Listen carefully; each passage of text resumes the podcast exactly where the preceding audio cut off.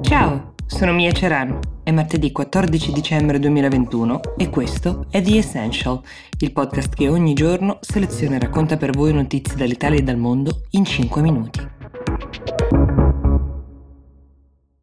Otto attivisti pro democrazia sono stati arrestati a Hong Kong con pene per ciascuno fino ai 14 mesi di detenzione. Tra questi c'è anche il magnate dell'editoria Jimmy Lai. Uh, la colpa di tutti quanti è stato aver preso parte alla commemorazione per il massacro di piazza Tiananmen. E, ovviamente mi riferisco a quell'evento storico del 1989, una piazza di Pechino. Uh, l'evento è noto soprattutto per la violenza della repressione del governo cinese di fronte alle proteste e le istanze democratiche di intellettuali, studenti, ma anche gente comune che era scesa in piazza a manifestare pacificamente. Commemorare il massacro di Tiananmen è sempre stato illegale soprattutto nella Cina continentale, però lo si faceva fino a qualche anno fa a Hong Kong. Nel 2020 il governo lo aveva vietato, però aveva addotto ragioni legate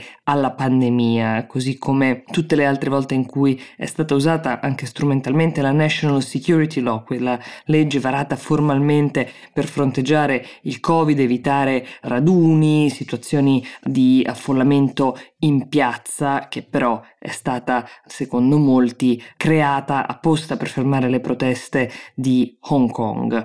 Lo aveva denunciato spesso l'Apple Daily questo, l'Apple Daily era il giornale di Jimmy Lai che è stato chiuso dalle autorità cinesi a giugno, come vi ho raccontato proprio su The Essential. Il suo editore si è detto orgoglioso di essere condannato per aver commemorato un evento così importante come il massacro di piazza Tiananmen, che lo ricordiamo, queste immagini che fecero il giro del mondo di persone disarmate di fatto di fronte a dei carri armati, furono una miccia molto potente anche per le manifestazioni che seguirono poi in Europa e che portarono alla caduta del blocco comunista e alla fine della guerra fredda. Questo per dire che Jimmy Lai, così come gli altri che protestavano ieri, sentono una forte responsabilità in questo momento nell'ergersi contro il dominio cinese. Ci sono alcuni altri manifestanti arrestati, tra questi c'è Lee Chak-yan, eh, che è il leader della Hong Kong Alliance ed è un ex legislatore. C'è anche una ex giornalista che è diventata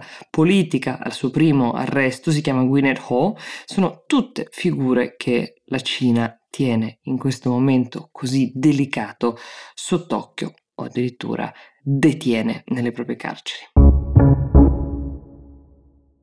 L'altra notizia di cui vi parlo adesso riguarda il concorso di Miss Universo, non perché ci interessi necessariamente sapere chi lo ha vinto, è una ragazza indiana, per inciso, qualora vi interessasse, ma perché racconta di alcune interessanti sfaccettature geopolitiche. È un concorso che forse un po' come tutti i concorsi di bellezza oggi appare un po' datato nel suo format, un po' fuori tempo, però continua a tenersi ogni anno e quest'anno Miss Universo ha vissuto la propria incoronazione ad Eilat. Eilat è una nota località di villeggiatura sul Mar Rosso in Israele. Israele è appunto il paese ospitante. La prima querelle è data dalla scelta del luogo perché molti paesi, eh, come ad esempio il Sudafrica, si sono proprio rifiutati di partecipare fare per esprimere la loro solidarietà alla popolazione palestinese. Tutti i gruppi ovviamente che sostengono la causa palestinese hanno passato diverse settimane anche prima dell'evento stesso a sottolineare tutto quello che ai loro occhi c'era di offensivo, non solo nei confronti della causa palestinese,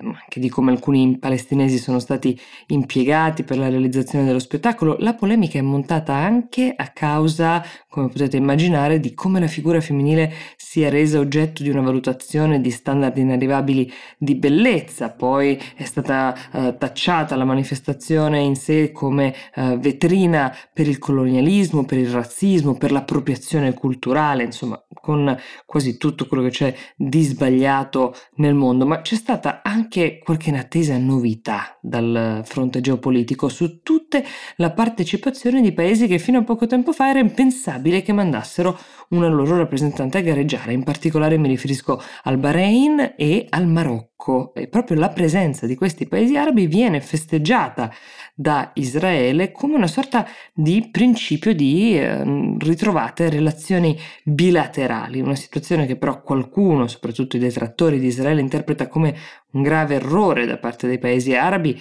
che appunto non sono in questo modo solidali alla causa palestinese, alla questione dei territori occupati. Per tutti i critici di Israele la partecipazione è il manifesto di questo tradimento di una parte del mondo arabo.